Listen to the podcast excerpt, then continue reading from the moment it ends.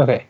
Hello, everyone, and welcome to another episode of the Formula One Talk. I'm your host, Arya Bharadwaj. I'm joined by my co-host, Harshvardhana. Say hi. Hello. And now we are going to talk about the Emilia-Romagna Grand Prix held at the Autodromo Enzo e Dino Ferrari, otherwise known as Imola, because that's the town it's located next to, um, on Sunday, the 18th of April. And damn, what a weekend it was. Right, it was interesting all the way from the beginning of the weekend in practice till the end. So I guess we can first uh, talk about the practice. Practice was kind of normal with, you know, the expected results from the drivers. I mean, one thing that did surprise, I think, quite a lot of people was Williams's pace. Actually, they were in all three practice sessions. I think there was at least one Williams in P- in the top ten. right, but practice can, we can't exactly judge all Yeah, practice. That is so- one thing that should be mentioned. Practice tells you diddly squat because drivers can focus on multiple different things. You have drivers focusing on long long run pace and drivers focus on one lap pace, different fuel loads, different setups. Right, right. It's all it's all testing grounds, right? So Yeah. there's never, yeah. So, um, moving on, we can talk about qualifying. Qualifying, I guess, was a bit interesting, somewhat. There were It some was, yeah. slightly unexpected, um, like um, some good performances, like right for like obviously Perez qualifying, Yeah, Perez P2. qualified P2, which is his best ever result, his career best. Right. Um, what else can we say? Oh, yeah, Lewis got pole surprisingly. Mhm. But- yeah, you would expect uh, one of the Red Bulls to get it, but It was very close to the top. I mean, Char- I mean, Lando Norris was actually a standout of qualifying. What am I saying? Yeah. that was a really good lap. Apart from the Track, Track limits limit, extension. uh, Yeah. yeah, basically, um, to those of you who are not aware, um, for every track there are white lines on the edge of the track. I'm sure you've noticed that. If a car puts all four wheels beyond that white line, that is an invalid lap. yeah. there i mean in some corners it is extended a little like you can go slightly off track and not be too concerned the, but at Imi- at imola it's a pretty big thing it's a pretty narrow track so they're going to be strict on it Right. So obviously, so the front row was Hamilton and Perez, followed, Followed by Max Verstappen and Leclerc. charles charles yeah Charles Leclerc. yeah, that actually. was that was a very good performance by him. Uh, yeah somebody who i mean there obviously you can't say much about the other drivers i mean someone who disappointed me in qualifying was to be honest carlos sainz i mean p11 in a ferrari yes he's still getting used to it but i mean come on man p11 you're better than that still he did pretty well in the race and Right. um, Yeah. Yeah. Yeah. He definitely made it up.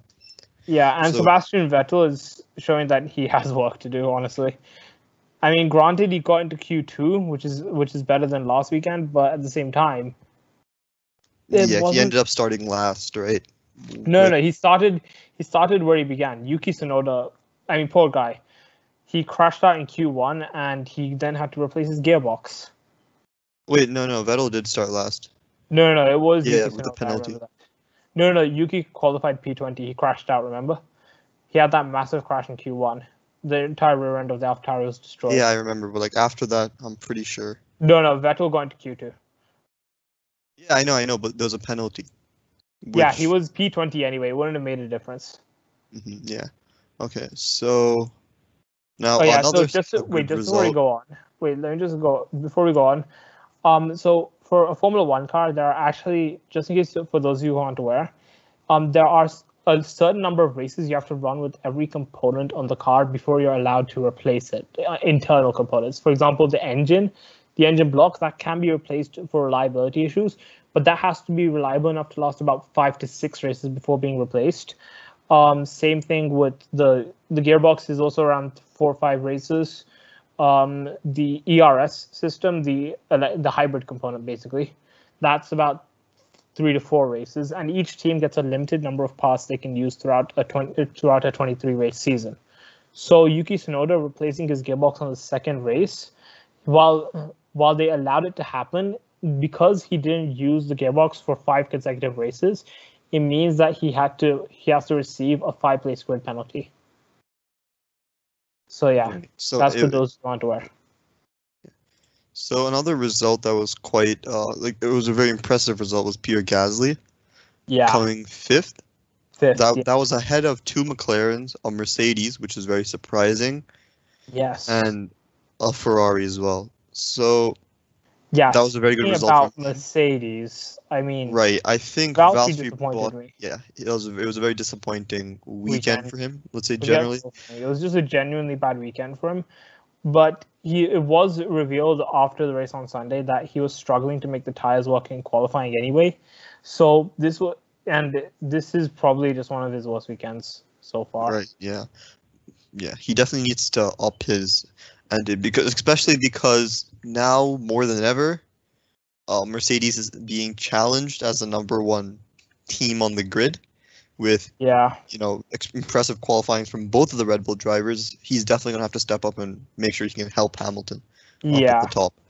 In terms lot of pace, in terms of pace, especially around Imola, that Mercedes was lightning this this week. I mean, oh my god, Lewis was constantly setting fastest lap after fastest lap. I mean, I think it's fairly safe to say that at Imola, it, it seems like Mercedes has had a pace advantage, a mm, slight one to be sure. I mean, it could have just been Lewis pushing. I think I, I, I would like to think it's Lewis pushing because if we think about it logically, Max Verstappen, in towards the end at least, he didn't have a reason to push. He had the fat he, he had like a really big gap. I think it was around 15 to 20 seconds True, towards the end. So th- there's no point in pushing the car when you don't need to, right? that Uh, it just improves the it it decreases the wear and tear of the car, right? So there's That no is- point. So we could that could be a reason for you know the Red Bull you know not pushing as hard. That is Right. that's a good point actually. But um well speaking about the race, I guess we have to talk about what happened in the race. So it's a Imola is a 63 lap race and for the first 32 or 33 laps it was raining. Yeah. So that was a very that was a very big change to what had come in the qualifying. yeah, qualifying was dry, Yeah. but when you get to the rain, all hell breaks loose. Now, under normal circumstances, basically in a dry race, F1 cars are mandated to have two different tire compounds. Out of the five compounds brought to a race, there are three dries and two wet compounds. The dry compounds range from soft, medium, hard, the, with well, the wet are well the ones for yeah intermediate and wet. extreme wet extreme wet yeah. So the so the soft medium and dries as i'm sure you've all noticed they don't have grooves on them. That's because the tire con- that's just good for grip basically for the car itself. Whereas when you compare the wet tires they do have grooves in them. The whole point of the grooves is to channel water away from the- the tire so that that way you can have most of the rubber itself contact the asphalt not the um not float on top of the water like rubber tends to do Right. So as the race started, most I think basically every almost a majority of the grid was using inters. Yeah, So so a couple of them Gasly- risked it with wets. wets. Yeah. Yeah. Pierre Gasly was one of those people on Wet. wets, and it's and it shows like it, it didn't pay off very well. Yeah, lost it- all- he initially lost- I could yeah, initially it went well for him. I think the first couple of laps it yeah, went but well, the rain but wasn't then enough. yeah, it didn't continue to rain and the track was quickly drying up because you know obviously And the tires.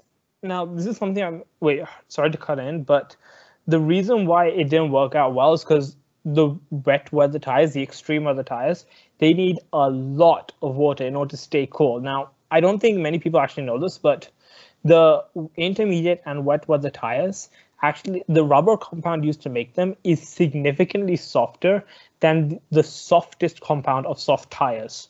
In, Right. Technically speaking, intermediate and wet tires are the softest tires is possible. The difference is, is that they're made for wet. They're the compound itself is so soft that when used under a dry on a dry track, it degrades after one or two laps. It's useless on a dry track. So having that water there, that actually significantly cools down the rubber very, very quickly. So if there isn't enough water, an extreme wet tire, which has a blue ring on it, that will degrade very quickly and you'll lose all your pace.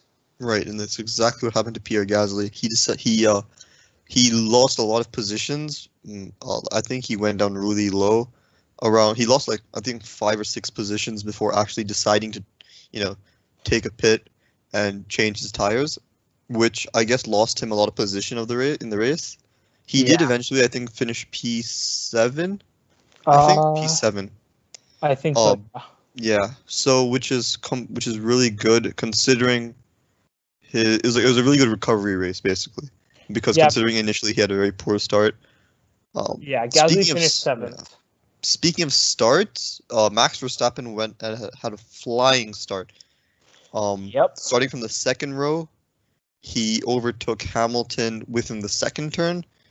I think. No, within the first turn actually. He yeah, was- in the second turn there was a bit of a scrap, but I think second uh, turn, second turn, Lewis went wide and let Hmm. and let Lando Norris of all people catch him up. Or Yeah. was it was it Lando or Charles? No, sorry, it was Charles Leclerc. Charles. Yeah, no, Charles initially had the lead. Yeah. Yeah, Charles was in P three at that point, which you know. Well, sp- and of poor start, Sergio Perez didn't have a really good start. He I think he fell down to P4. P four, yeah. Yeah, but Carlos I Sainz mean, had a good start actually. I should mention that. He yeah, went from he P eleven to like P eight or something. P yeah, seven. P8, yeah. Um, Yeah. another oh, before. Esteban Ocon had a really good qualifying session as well. Nine P9. If you think about it, P9 is not the greatest position, but if you if you look on who's on top of him, literally all the cars are superior, right? Yeah, I mean the And- Alpine this year just doesn't look that great. I mean Yeah, last just- year the Renault RS20 was was a, was a solid car. It was yeah. pretty decent overall, but towards the end of the year, yeah, it was a RS20. At the end of the at the end of the day, it was limited by what it had, and towards the end of the year, Racing Point and As and um, what's his face, McLaren, they were definitely the quicker cars. This is by the end of the year, but you know the RS20 last year, the Renault was a genuinely solid ground. This year, due to the rule changes, I think the Alpine A521, it's a it's much slower than expected. So Fernando Right. Alonso, he- most people were expecting him to challenge for podiums and stuff, but here he is on the lower reaches of the points. I mean, hell, he got one point this on this race. Yeah. One. So, I mean, okay, so yeah, it was not bad for, uh, but I think the reason that um, Alpine even got points was mainly due to Red Bull and Al, like you know, Sergio Perez and Yuki Tsunoda's bad luck. Actually, no, there is there was another reason. So Kimi Raikkonen actually received a post race time penalty. Yeah, yeah, yeah. He received. He, I think he finished above Gasly, finishing He- seventh. No, no, he finished P9. He was behind Lance Stroll. He finished P9, and Esteban Ocon was P10. He received a post race penalty for something, and as a result, Alonso and uh, Ocon got into a points playing position. Yeah. so now we it- should. it- you could, yeah, on, you on. could say it was mostly mostly uh, based off of the luck that they got points, yeah, which is it's not that great. Um, yeah. I mean, So- considering that the team they're racing, it was last year part of the Class C of Formula One. It's really showing that, like you know, this year, Alpine have some work to do, and AlphaTauri are showing themselves as a very good team this Yeah. year. very impressive. Now, the race itself, we've been talking a lot about the drivers, but the race itself, I mean, this it shows you just how dan- this was a very good example of a brilliant race based purely on weather conditions. Last time it was a good race due to unpredictable strategy. This is a good race due to weather, and it shows just how much weather plays a role in making Formula One exciting. So, Right. I mean, there was a safety car on lap one for Pete's sake. Right. Uh, I think yeah, Nicholas Latifi went out lap one. Yeah. It's it's literally the exact same thing happened to Max Verstappen. He pulls away in the very first lap, has a great start, and then loses it all due to a safety car. Back to backs, two races in a row. That's, Well, I mean, he, I wouldn't say he lost it all. I mean, he kept. he his- didn't lose it all, but it's it's like it's it's it's annoying, right? Think about Yeah. it. You have a really good start, and then you lose all that lead because Yeah, he does. Yeah, that's true. I mean, the safety car was must have been pretty annoying for Max, and it was honestly quite a long safety car. I mean, I was watching the race live. I got pretty annoyed with how long the safety car was, but that Mm, yeah, was- tension of like when, yeah, six laps. Yeah. yeah, that especially because it's a wet start, right? And then your tires are getting uh your tires are just getting yeah, exactly. So it's it's it's it's it's very anything could happen. Let's Yeah. say. And also, the wet races are very good at sh- at bringing out rookie errors. I I mainly say this because of poor Mick Schumacher, who David Crofty somehow called Michael Schumacher. I was watching the race live and I heard it and I was just like, is this guy legit? But it does make sense. Mick Schumacher. So he spun out on uh, near the pit entry. car. Under the Yeah, safety under car. the safety car, yeah, trying Now- to, I guess, warm up his tires. look, no one's going to blame him for this. Let's make that very clear. This was 100% a rookie error, and honestly, it wasn't a big surprise considering that we're dealing with the guy in his second race in Formula One. Yuki Tsunoda, especially in wet weather, right? yeah, especially in So- wet weather. So This you you can test. basically this race was more of like a, I think even uh, Carlos Sainz said it. I mean, you can basically excuse the Carlos Sainz for the same reason, right? Totally new car, yeah, and yes, he has Formula One experience. Yes, he's been in the rain, but with this car, he hasn't.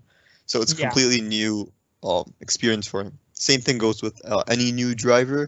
It should be any- mentioned that the design philosophy of the car plays a huge role. Like for example, the Ferrari is a very different design philosophy to the McLaren he was used to last year. So his Carl Sainz has to change his driving style for that. Yeah. And to be fair, he did a good job. So Yeah. we can't blame him too hard for that. Yeah. Now moving back to um, what is it? Uh, moving back to Mick Schumacher. Look, I don't think he did a bad job. He yes, he did spin out on his own. 100% his fault. Then again, it's like he's a rookie. You know what? You get you make these mistakes. So what? Deal with it. Move on. And this is Mick Schumacher. I think he can. He'll be able to do that. It's taking him some time to get up to speed, sure, but frankly, given how bad the Haas is this year, I doubt anyone expects to. Yeah, no, yeah, no. The Haas uh, is is it's by far the slowest. it, it's very yeah, it's it's considerably slower. Even in the Williams, which is Yeah, even the William the Williams actually isn't a bad car. I'd say I mean, it is bad comparatively because I think the what's happened with uh, the current grid right now is that uh, Mercedes have stayed around the same area where ev- literally almost almost all the other teams have stepped up their game. except for like- Aston Martin, they went backwards. Yeah, so like Well, Red Bull stepped it up, though. McLaren stepped it up, uh, Ferrari stepped it up. I mean, even Red Bull, McLaren, Red Bull, McLaren, Ferrari, and and AlphaTauri. Those four teams pretty much had nowhere to go but up. But Alpine, they run a they run a slightly lower rate philosophy, so they're stuck somewhere. Um, Mercedes, they're trapped by the by the rules. Aston Martin got hit very hard actually. Like most people were expecting them to be fighting with Alpine and McLaren. Now, it, while they are fighting Alpine, it looks to be more for a lame P6 or P5 in the championship, which isn't a good show for a Yeah, great brand like that. Right. So I think let's talk about more uh, the results of the race, right? Obviously, So wait, there is one thing we need to mention.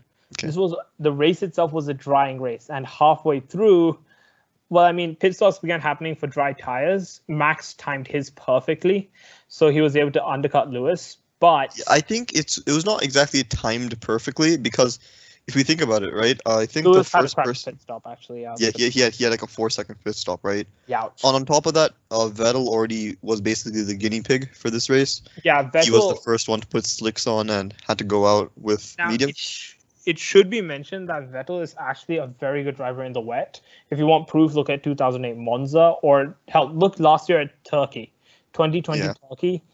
He was in a shit Ferrari, to put it simply, and he drove the living hell out of that thing until he managed to force it into a position, into a podium spot, which he deserved last year, frankly, after all the crap he went through.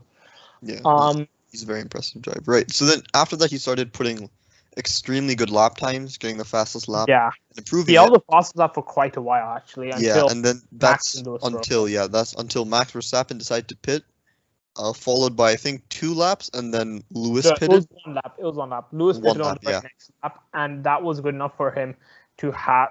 I feel like the, the race was almost like guaranteed, like decided on that one pit stop. pretty much. if you think about it, he, Max Verstappen came out around like two, three seconds ahead of him. I think two seconds ahead of him. Three, if I remember correctly. Actually. yeah, around that time, right? And Lewis Hamilton ended up having a four second pit stop, which was around two seconds faster than Max Verstappen's. two seconds slower. Uh, slower, I mean, sorry, slower. And that means that there could have been some, like, a real fight there, right? Like in the following corners. And also, we have to mention the fact that Lewis Hamilton did um, fall positions because he he spun out, not spun out. Let's say drove off the track. No, it was. I mean, I wouldn't say drove off the track. It It's was- it was just like he a- missed his braking point Yes, and then slid into the gravel at Tosa was the name of the corner, Hmm. and then he managed to crash himself into the wall. Yeah. It took him a But, while to get. I mean, I guess it was you. You have to give uh, props to him for managing to get the car out yes. of the situation Yeah. with the gravel and Yeah. getting it back into the race. Not only that, I mean, I guess luck favored him as well because that is around that is I think the lap where uh Bottas and the No, no. Williams dri- Is it was right? it was a couple laps after that because he remember he had to go and get his front nose changed because of that. Yeah. What happened was when he crashed, it took him I'd say a good 20 seconds to get the car moving again. It took him almost a minute to get back to the pits. And then it took them about 20 further seconds to change the front wing. Give it a couple laps, and just as Lewis is about to lap, as just as Lewis is about to go, to chase after Max again, George Russell and Valtteri Bottas had a very scary crash. Yeah, no, I think what's real. I mean, um, yes, of course, it was very scary, and it was. Uh, I mean, and thankfully, nobody was hurt, right? Yeah, it should be mentioned. If we if we think about it, um, George Russell, if he played his cards right, could have got points. Yes, it could have been a rat. It, it maybe was a rash decision by him to you know try overtaking Bottas in that corner. Um, It not in the corner, but he was trying to I think, uh, you know, overtake him down the straight, right? I think. Well, I mean, it's it's not exactly a long, it's not exactly a wide pit straight. Exactly. Yeah. again, ex- yeah. was Exactly. a So I, it was. It was. I think it was a really rash decision by him. Something which he should have, you know, thought more on, because like obviously you're he was obviously you know over. He could have easily overtaken him, is what I'm trying to say, if he just played his cards right. I mean, honestly, I won't even try and argue with that. Yeah, George easily had a good chance to overtake Valtteri. Yeah, and plus I think he was already tenth P10, if I'm not wrong. Yeah, he was already in points while trying to overtake him, which Yeah. means that he al- even if he wasn't able to overtake him, his main focus should have been finishing the race, not trying risky. I mean, yes, okay, uh, especially in wet conditions, right? I think if this was in a, like uh, like a proper dry race, um, He in, might in the been able to exact same off. scenario, he could have pulled off that move. He could have. It would have been possible, yes. But uh, especially in like the wet conditions, where it's just so sketchy, you never know. The one of the tires, one of the wheels could just give up uh, grip, and then that's it. You're gone. You just start yeah, spinning. that's what happened to George. That's exactly actually. what happened. So His his um right rear tire, if I remember correctly, that went on the grass, lost Yeah, all traction, and that speared him Yeah, into Valtteri Bottas' side pod. Now that caused a red flag, which is amazing for the second race of the season. I don't think anyone expected it, but here we are. A red flag on lap two, uh, on lap thirty, or whatever it was, lap it thirty was like something. nearly half the race. I think a bit more than half the race. Yeah, just a little bit after the halfway mark of the race, there's a red flag in the second race of the season. This a red flag is a period on the race where all drivers are to immediately return to the pit straight. They are allowed to get out of the cars and to and discuss with their teams and whatnot. To, but the race is not. To, but there are to be no cars on the track until eh, until dangerous amounts of debris are removed if there's too much debris to uh, to um restart the race, then they will black flag the race, which means that the race is cancelled completely, and the finishing order of whatever it was. So basically, at that time, Lewis was P nine. No, that would have been where he finished, but no, they they let the race start again, and yeah, you saw what happened from there. The- Right. So I guess there are like obviously there. I mean, red flag means there is like a bad situation or something bad happened, right? But there's also a lot of positives to the red flag, right? For the drivers who are you know still in the race. For Yeah, example, for right? example, somebody like can- Lewis Hamilton, or ba- Yeah. yeah. So basically, you can do any mechanical repairs to the car. You yeah, can change you can the change tires. the tires. You basically Yeah. have it's a complete restart, basically, right? Where you can do anything you want, and with only 30 laps to go, you can put on a set of tires which allows you to you know just finish the race instead of you know maybe later you would have taken a pit stop but now that's saved time saved right so i Yeah, think it was really So- big for drivers like lando norris charles leclerc and lewis hamilton even i think should- Yeah. Okay, yeah. I mean, yeah, this was very interesting because the strategies after the pit stop really showed us like what the drivers were thinking. I mean, look, Lando Norris, he put on a set of soft tires of all things. Yeah. Yeah, I mean, it is a bit of a risky decision, right? Because if you do not manage your tires properly, what's going to happen is you're just not going to have a set of tires to finish the race with, right? You're just going to blow it out, or you're going to have to take a pit stop, which may lose you uh, track position, which you don't want. And in terms Right. of time wise, in terms of actual time, a pit stop at the at Imola is going to cost you around 30 seconds. So that would have meant that Lando finished down in P8 had he taken a pit stop. Right. So, which, yeah, which means, So- and I think at the time of the restart, it was Max Verstappen on top, followed by Charles Leclerc, Lando and Norris. Lando Norris, P3. P5, P4 was Checo can- Perez. Yeah, I can I can assume P5 must have been Daniel Ricciardo. Daniel Ricciardo or Carlos Sainz, one of the two. hmm Yeah, and then five, six, and then the rest of the people must have been like Lance Stroll. Uh, It was, I think, Lance followed by. no, I think Pierre Gasly actually was that he was out of points at that time. he was. He yeah. climbed his way back. Yeah, so I mean, once again, showing that the AlphaTauri has good pace. Yeah. So now, Lando Norris, he got past Charles Leclerc at the restart, and at that point, I thought that Lando was just gonna give. up. I thought that the, McLaren had thrown away their chances of a podium finish because the soft tires. I mean, yes, they're the fastest tires available, but at the same time, I mean, god damn, they degrade so quickly.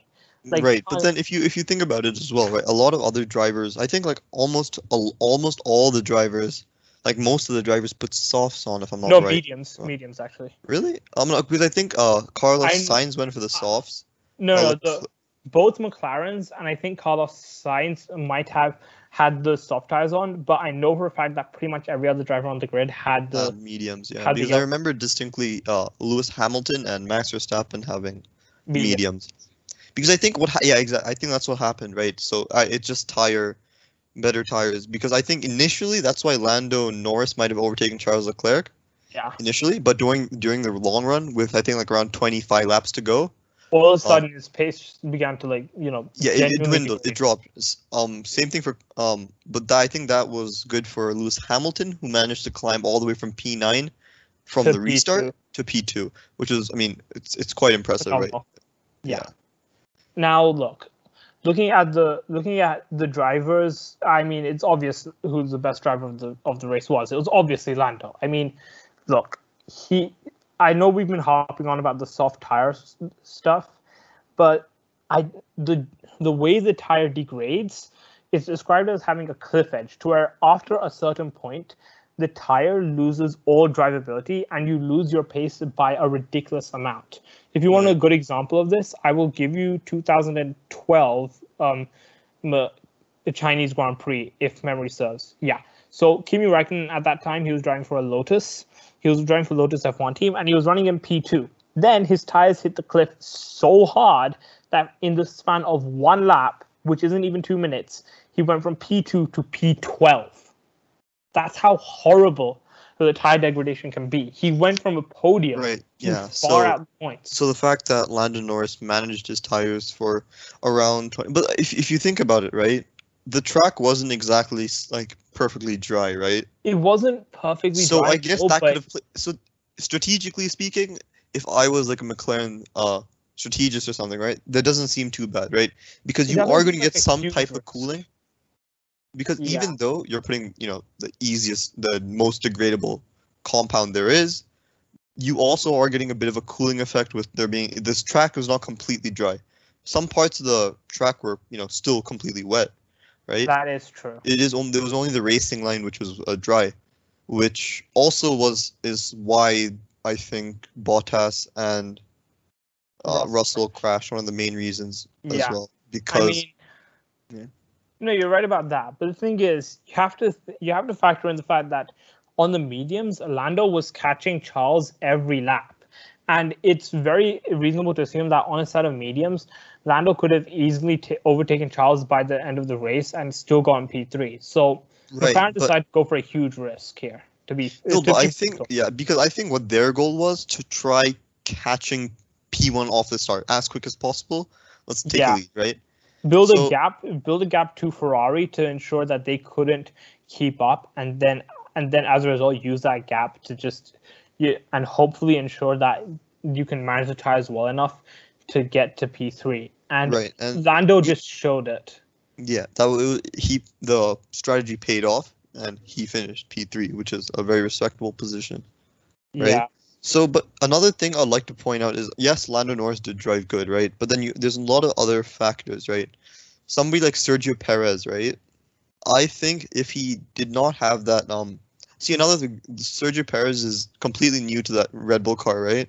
And now Yeah. he's this is his first time driving in you know a wet surface, so it could have been tricky for him, right? So I think it's completely understandable, yeah, that yes, he did spin a couple of times, he did lose control of the car. I think it's completely understandable, but yeah, so I think because if you look at it, last race, even though he had a shaky start, he managed to finish, which showed his very pace. good, overtaking ability and his you know Trademark consistency. Yeah.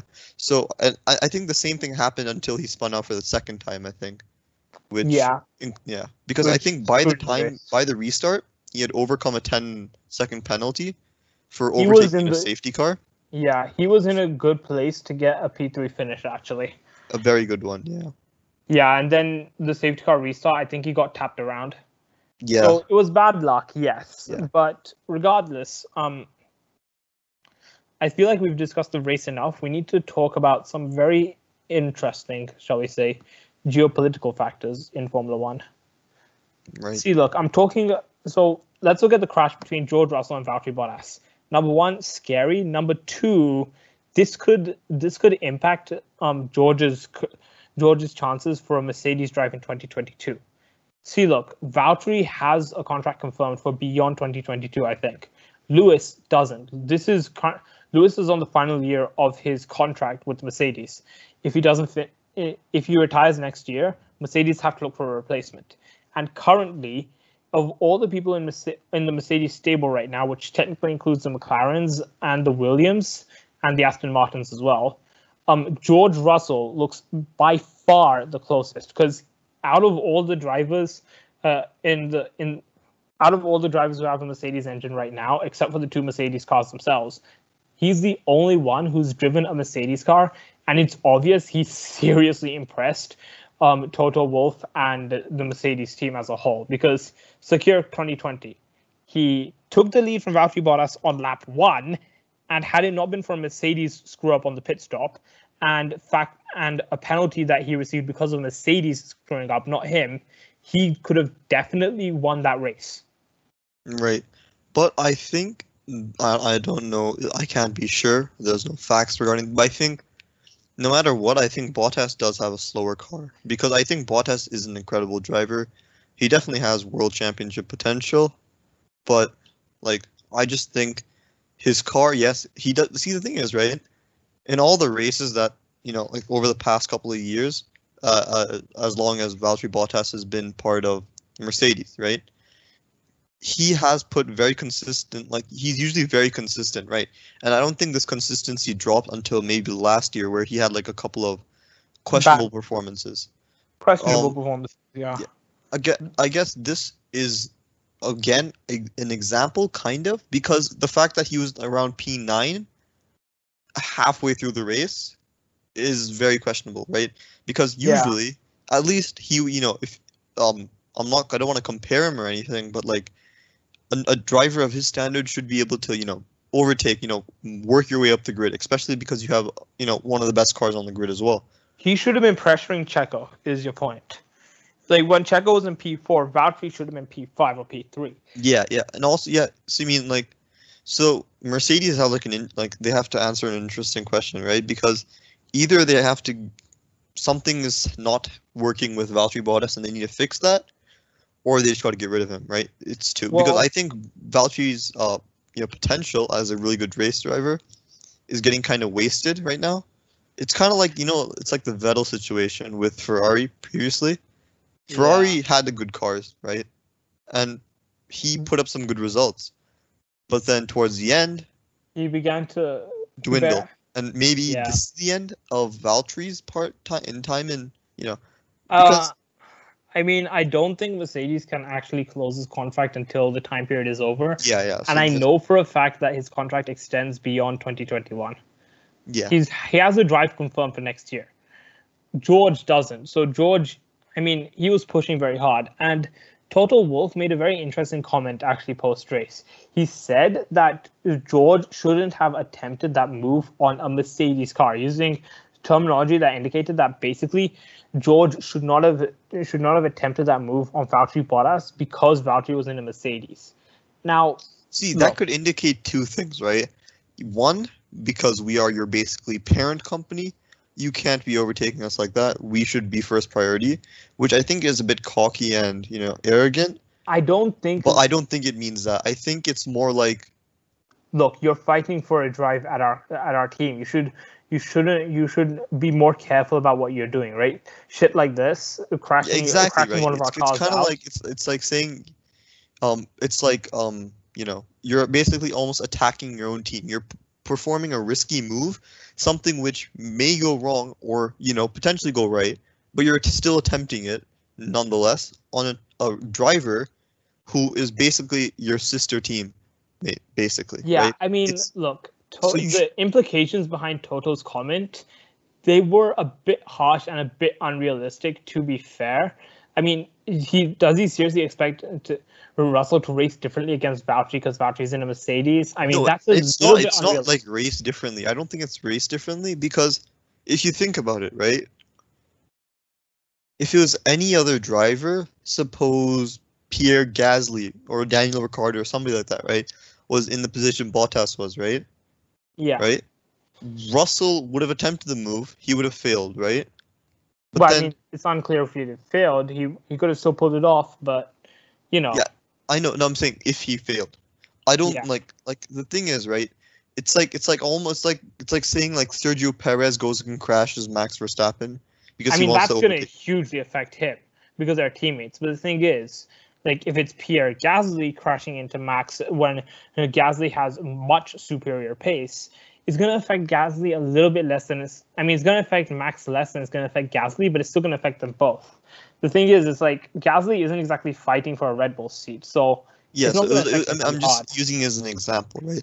The the main thing is here, right, is that you know it's it's I'm saying it's kind of equivalent. I think what Toto Wolff was trying to imply is that you know you're almost teammates, you're almost you might possibly be future teammates, and if this is how you're gonna you know play against each other or drive against each other, if you it's gonna cause problems, right? Because yeah, we ain't, we don't want you here, basically. Exactly, right? Because what you're doing is you're putting yes, yes, you can go for more points. Yes, you might be able to overtake the drivers ahead of you, but by doing so, you're putting you and your teammate, your possible teammate, your kind of teammate at, At risk, risk. right? Exactly, which is sometimes not worth it, right? And yeah, if, and suppose if the situation gets, you know, like you need to overtake him uh, because you know the driver X is obviously slower than driver Y, and you need to move up so driver Y can maybe you know overtake some drivers, which is which happened this race as well, right? With Daniel Ricciardo and Lando Norris. Lando Norris had far superior pace during, like, I think, like the first quarter of the race. and and I throughout the think- race itself, to be fair. Yeah, so Daniel Ricciardo was ahead of Lando Norris, and They uh, asked him to move aside. yeah, they asked him to move aside because Daniel Ricciardo wasn't making any progress. But once Lando Norris, who passed him, did make progress, it seemed worthwhile, right? So that's good Yeah. teammates. That's good teamwork. Yeah, So that I mean, obviously, it's gonna affect the driver a little bit, like being like them them being told by their team that your teammate is faster than you, let him through. Like, sure, it's gonna affect them a little bit, but right now, Daniel and Lando they have a good relationship, you know. So Mercedes need to ensure that a situation like Nico Rosberg versus Lewis Hamilton doesn't happen again. That's what they're trying to avoid, because the toxicity of that is basically what led to Nico retiring after he won his championship. Yeah. And he mean- left Mercedes in a really desperate situation. Yeah, I mean, he just didn't want to, uh, you know, put up the. I mean, the, the I saw I was looking at some interviews. The the he said he had to put so much just to even compete against Lewis Hamilton, right? Yeah, because obviously, no doubt, make there's no question. You can hate on him, you can say whatever you want. Lewis Hamilton is a very impressive driver. Right? Yes. So to even compete against him, you have to be obviously very skilled, and to beat Yeah. him, that's something else, right? So Especially when your team is working against you, to be fair. exactly, I mean, if you have a number one status written into your contract, then the expectation is that the other driver finishes behind you unless they have an obvious issue. Right. Now, look, honestly, I can't really make much of this of this whole crash between Valtteri and, and uh, George. I mean, sure, it's not fully affected his um his reputation at Mercedes. They're prob they're still impressed by him, and I mean, look, he was showing great pace in a Williams. to, let's just emphasize that he was showing great pace before he Right. out. But I think the main concern right now for Mercedes is do we want to take a chance with this guy? Will this guy, you know, put himself at risk, his entire team at risk again? Do we really need this? Or can we go for a more safer option who may not take risks but will just be a little slower than him? Something like that, right? I yeah, think those are the questions that they'll be asking themselves around now. yeah, Because I think Lewis Hamilton, yes, he is um he still has time to race. He can all, all always race like up to Alonso or Kimi Raikkonen's age, but I don't think that's gonna happen. Because I Yeah. don't like because even like Michael Schumacher, who did win seven world championships and equals Lewis Hamilton's uh, record of seven championships, he decided to stay on the sport in the sport. I think like three years after he left Ferrari. He after he left Ferrari, what happened was he just took a sabbatical for three years. Mercedes convinced him out of retirement. He raced for three years, then was replaced by the man who broke all of his records. Right. So the thing is, right? I mean, I think he, I think something like a Nico Rosberg move, where he you want to leave at the top, like the peak, where you you they'll remember you for being on the top, right? Because if you think about Kimi Raikkonen, right? If somebody who didn't know who Kimi Raikkonen was in his history, you'll look at Kimi Raikkonen and say, oh, he's a you know uh, he's an okay okay driver. He's experienced. It looks like he's a bit old. Yeah, that's all. But you won't know that he's one of the very few people who's actually won a world championship. And Right. who's been racing for 20 years Yeah, now. exactly. Yeah. I mean, he's an ancient, he's a giant at this point. He's an ancient giant. He's yeah, so like things horse. like yeah, so things like this where your reputation and your image, right? People already know Lewis Hamilton to be one of the best drivers, right? So like, I mean, obviously racing after your peak, there is no harm, but I mean, I don't think Lewis Hamilton will do something like that because I know obviously he enjoys the sport, um, but no, I don't. actually, I think Lewis will retire after this year. Look, what is what year? has he got to prove? Let me just put it that way. He's already matched Michael's record. No, He's I think no. See, that's the thing. I think that he will try for like one or two more years if he doesn't get the world championship this year. I think his goal is to actually break the record because if you think about it logically, obviously, you know, it's very possible that a couple much much much because if you think about it, you if, even to just equal the record that both of them share, that's seven years of winning in a row. Uh, Not in a row, but just seven years of winning. Seven years. And let's say Yeah. you lose a couple, that's 10 years of just driving, which means that that, that record is not going to be broken for at minimum of around 10 Look, years. Lewis has already been racing in Formula One for 14 years. Let's just let me just make that clear. That's a very long time for someone to be racing. Now, look, I don't have I don't know if most of you have heard of Extreme E. I've taken a look at it and it's very interesting. It's essentially what it's basically Formula E but off-road and Yeah. very very interesting. Lewis, yeah, Lewis Hamilton does have a team in that. X X44 as it's called. He yeah, has a team X44, and he has hinted last year that it's Formula One is starting to become a little bit ti uh, mundane for him. He probably still has the fire, yes, but after he wins his eighth world championship, what has he got to prove? To me, Exactly. See, nothing. that's where I think he that might be like the point where he just stops. But to get that eighth championship, I feel like he has still like a year or two more left in him, especially because the thing is, right, once because Lewis Hamilton, as long as Lewis Hamilton wants to race, I'm sure Mercedes will give him a seat. I'm like 100% sure Mercedes will just give him a seat if he wants it, right? But the question is, there is going to be a want it? point where do they really want to give him a seat or do they want to give it to a promising youngster like you know George Russell, which Yeah. is why I'm only saying one or two years because I'm pretty sure, bar like one or after like a year or two, George if he's still on uh, Williams, he's he's definitely going to make a move out of the Mercedes Academy, go maybe go to somewhere like Red Bull, Ferrari, you know, explore his options basically, right? Yeah, I mean that's a given. No, Lewis right now, he's he's on his last he's on his last fumes at this point. Yeah. Sure, they're very powerful fumes, but like he's he's almost running empty at this point. So really, Yeah, I feel yeah, I feel like this or next year because I feel like if Max Verstappen just actually wins or anybody else for that matter, we don't know. But whoever if Lewis Hamilton does not win the championship, I have a feeling we'll see him next year again just to give like one last shot. Because why not, right? You have nothing to lose and you have all to gain, right? Smash a world record basically. maybe, but I mean, next year the regulations are going to be to the point where every team can compete against every team, basically. Right. So, yeah, like, th- th- that's another factor, right? So maybe this could be the last year because he wants to end where he's the most dominant driver. and look, he's old. Let's just let me Yeah, just make that yeah. clear. He's not exactly he's, young. He's a, yeah, age wise, he's around the right age where you know a typical F1 driver would you know say, okay, I'm done, right? Um, Yeah. And he, there's a lot of other you know interesting motorsport related activities you could always pursue right after the stage, as we've seen many other Yeah. drivers do. So I I don't think that will be a problem. yeah, there really isn't much that Lewis has to prove. To me, he's already proven that he's one of the greatest drivers in the world. I just want him to stop winning, frankly. I yeah, mean, so now I think it's this year. I think it's more not more of Lewis Hamilton, it's more of Max Verstappen, where he's been in the sport for what six? This is the sixth year now.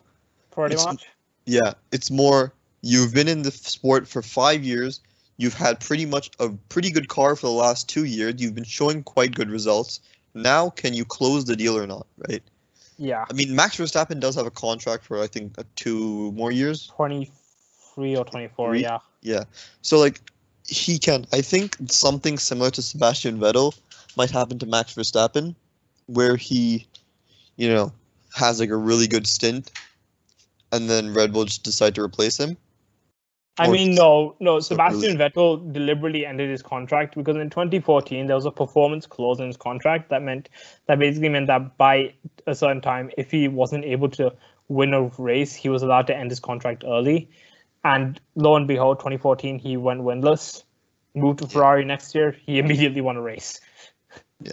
I mean I guess yeah, there are but the thing is yeah, I mean yeah.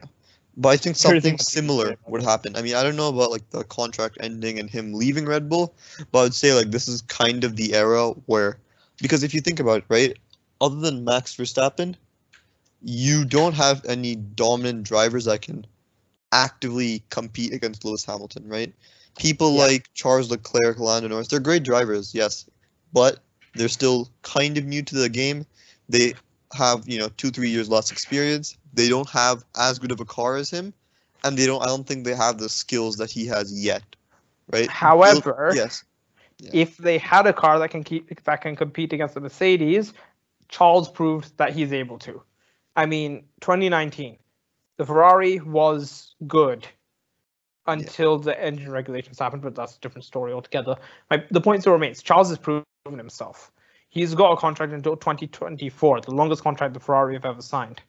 yeah. Which is, I mean, but Impressive. being Charles Leclerc last year, I would have got scared. But this year, I mean, I would be more confident, right? Because P4 isn't the worst result. I'm pretty sure they could have pushed for a P3, and I think their goal was at minimum of P3 in the constructors, right? Yep. And I'm actually, I, I- if I was Ferrari, I'd be extremely optimistic about that result because uh, You're so close. far you're doing really well. Because now, last race, um, I don't think uh, there was the best of results. I mean, it was it was not a bad result, but it was not the best. But now, it's consistently now out of the podium, right? Which is yeah. if you think about it, it's good. Because what you need to be doing if you want to win P3 in constructors is both your drivers finishing minimum like top six every race. I think that's what they're much. doing right. Yeah, and so far their drivers have been showing themselves as yes, we can do it. Yeah. Now, honestly, I don't think there's much we can talk about this race. It was a great race. There was a lot of safety cars in it, sure, but I mean that's one of the issues with Formula One. Honestly, the cars are so dependent on their aerodynamics for you know grip. When the track is wet, all hell breaks Right. I mean, we saw in this race there wasn't that much DRS, and still people were trying to overtake into turn one. And George Russell showed what happens when you get it wrong. Max showed what happens when you get it right. Right. Yeah. So I think um a few I mean, drivers to look at. I mean, I think we already have our drivers cut out for us. I mean, obviously you have the title contender Max Verstappen, Max and Lewis are title contenders. Lewis, obviously the title contenders. I mean, I, I guess we can't jump to conclusions, right? Even though No, we can't. Because even though they were basically the dominant ones in the first two races, and when I mean dominant, like Max Verstappen won this race 20 seconds by 20 seconds. Last race, I Which is think it was- ridiculous. last race, I think they Max Verstappen and One- Lewis Hamilton finished the race like by 10 to 15 seconds, I think. 15 Nope. seconds. No, no. Uh, oh, you know, oh, in that sense, yeah, they were 15 seconds ahead of Valtteri. Yeah, who was third place, right? Which Oh, means sorry, that no, no, they're no, 37 seconds. I just checked. Yeesh. oh yeah, exactly. So they're in a league of their own. I, I feel Yeah. right, but but we can't let that judge, right? I guess a Yeah. couple, two two or three more races will, I guess, decide the us champion. Yeah. Yeah. Um, Um, Lando Norris was by far the star driver, and it should be mentioned that right now, Lando Norris is, I can't believe how to say this, P3 in the driver's standings. Yeah, he P3. yeah P4 and a P3 finish. I mean, if we're being honest, the reason I mean, obviously, yes, he's in a, a, a he's in a very impressive cart, right? It's improved a lot. But that being said, look at his teammate. Seven time Grand Prix winner and all around great guy, Daniel Ricciardo. Yeah, exactly. So I guess it's also like uh, he's he's had extremely good. I guess I think I feel like McLaren has just been a great fit for him, right? If Yep. he was he maybe got signed to Ferrari or like a Mercedes team, he maybe wouldn't have had the same results, right? I guess he's just he just was found his fit in McLaren with a good teammate, Daniel Ricciardo, and I guess the team just works for him, right? I mean, because Lando's always had a good relationship with his teammates at McLaren. Carlos Yeah. Sainz, don't believe what Drive to Survive tells you about it if any of you have watched season three. that stuff about there being a rivalry between a, a fierce rivalry between Carlos and Lando, that's BS. They're they're good friends. I mean, Yeah. Carlos literally just went up during at the end of the race. Carlos just drove alongside Lando, congratulated him. Then when the cars were parked, he just went, "Congrats, man!" Again. I mean, all I mean, the drivers. yeah. So really- more than I think, um, drivers, constructors wise, and drivers and champ drivers championship wise, I think the top two are definitely going to be Max Verstappen and Lewis Hamilton. I think third I mean, place, thirty something points ahead of Lando. yeah. So I think third place is going to be like Valtteri Bottas or Lando Norris. Or you mean Checo Perez? or Perez, yeah. So I mean, if Valtteri gets his shit together. Yeah, I mean, to be honest, right? It wasn't his fault, and I'm pretty sure he would have scored like decent. He would have scored like eighth or like seventh, I think, given there was still like 25 laps left, right? He would have he would have definitely gone into the top five actually if he had managed to get his crap together. Yeah. So I mean, I think he. w- That's the thing, right? So I feel like Bottas and Perez had like the second drivers of the two star teams. I think they just had a shit race this time. I mean, it's Yep. not shit, just an unlucky one. Let's say it's, it's a very unlucky. race. Unlucky, unlucky, and and you know they just wasn't their day.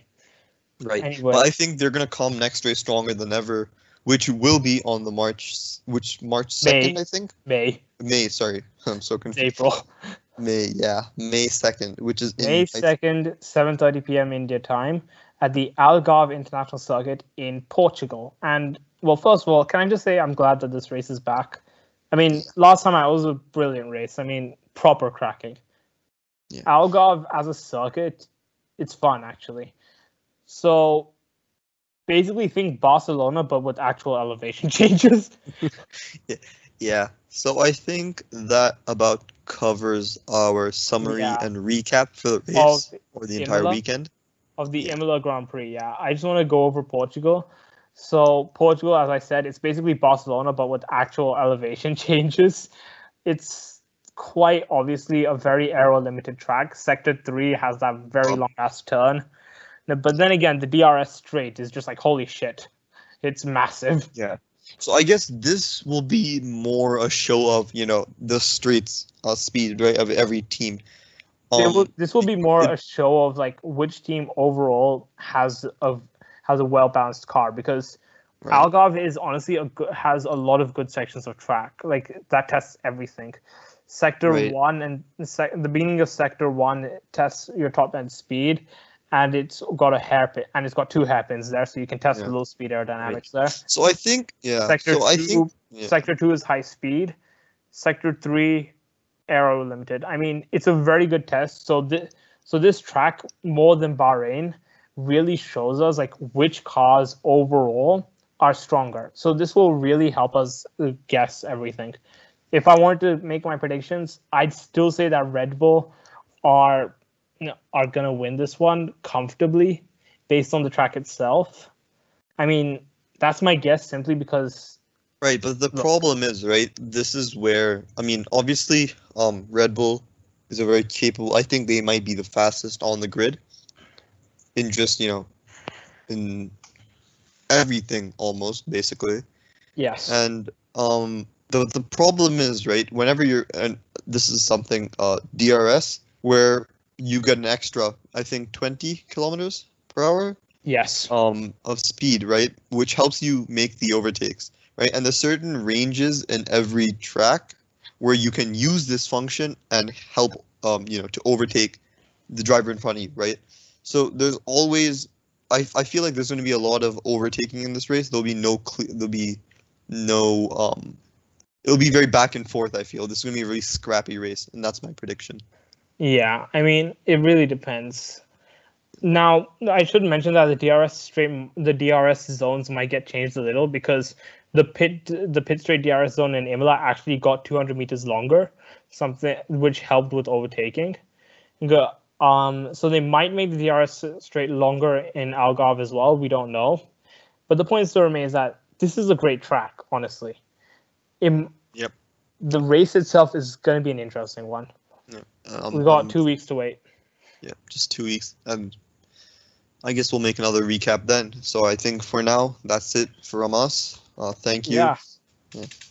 Thank you for listening in. Feel please do share this with everyone around you and follow us on social media, Instagram, and on our website and Spotify.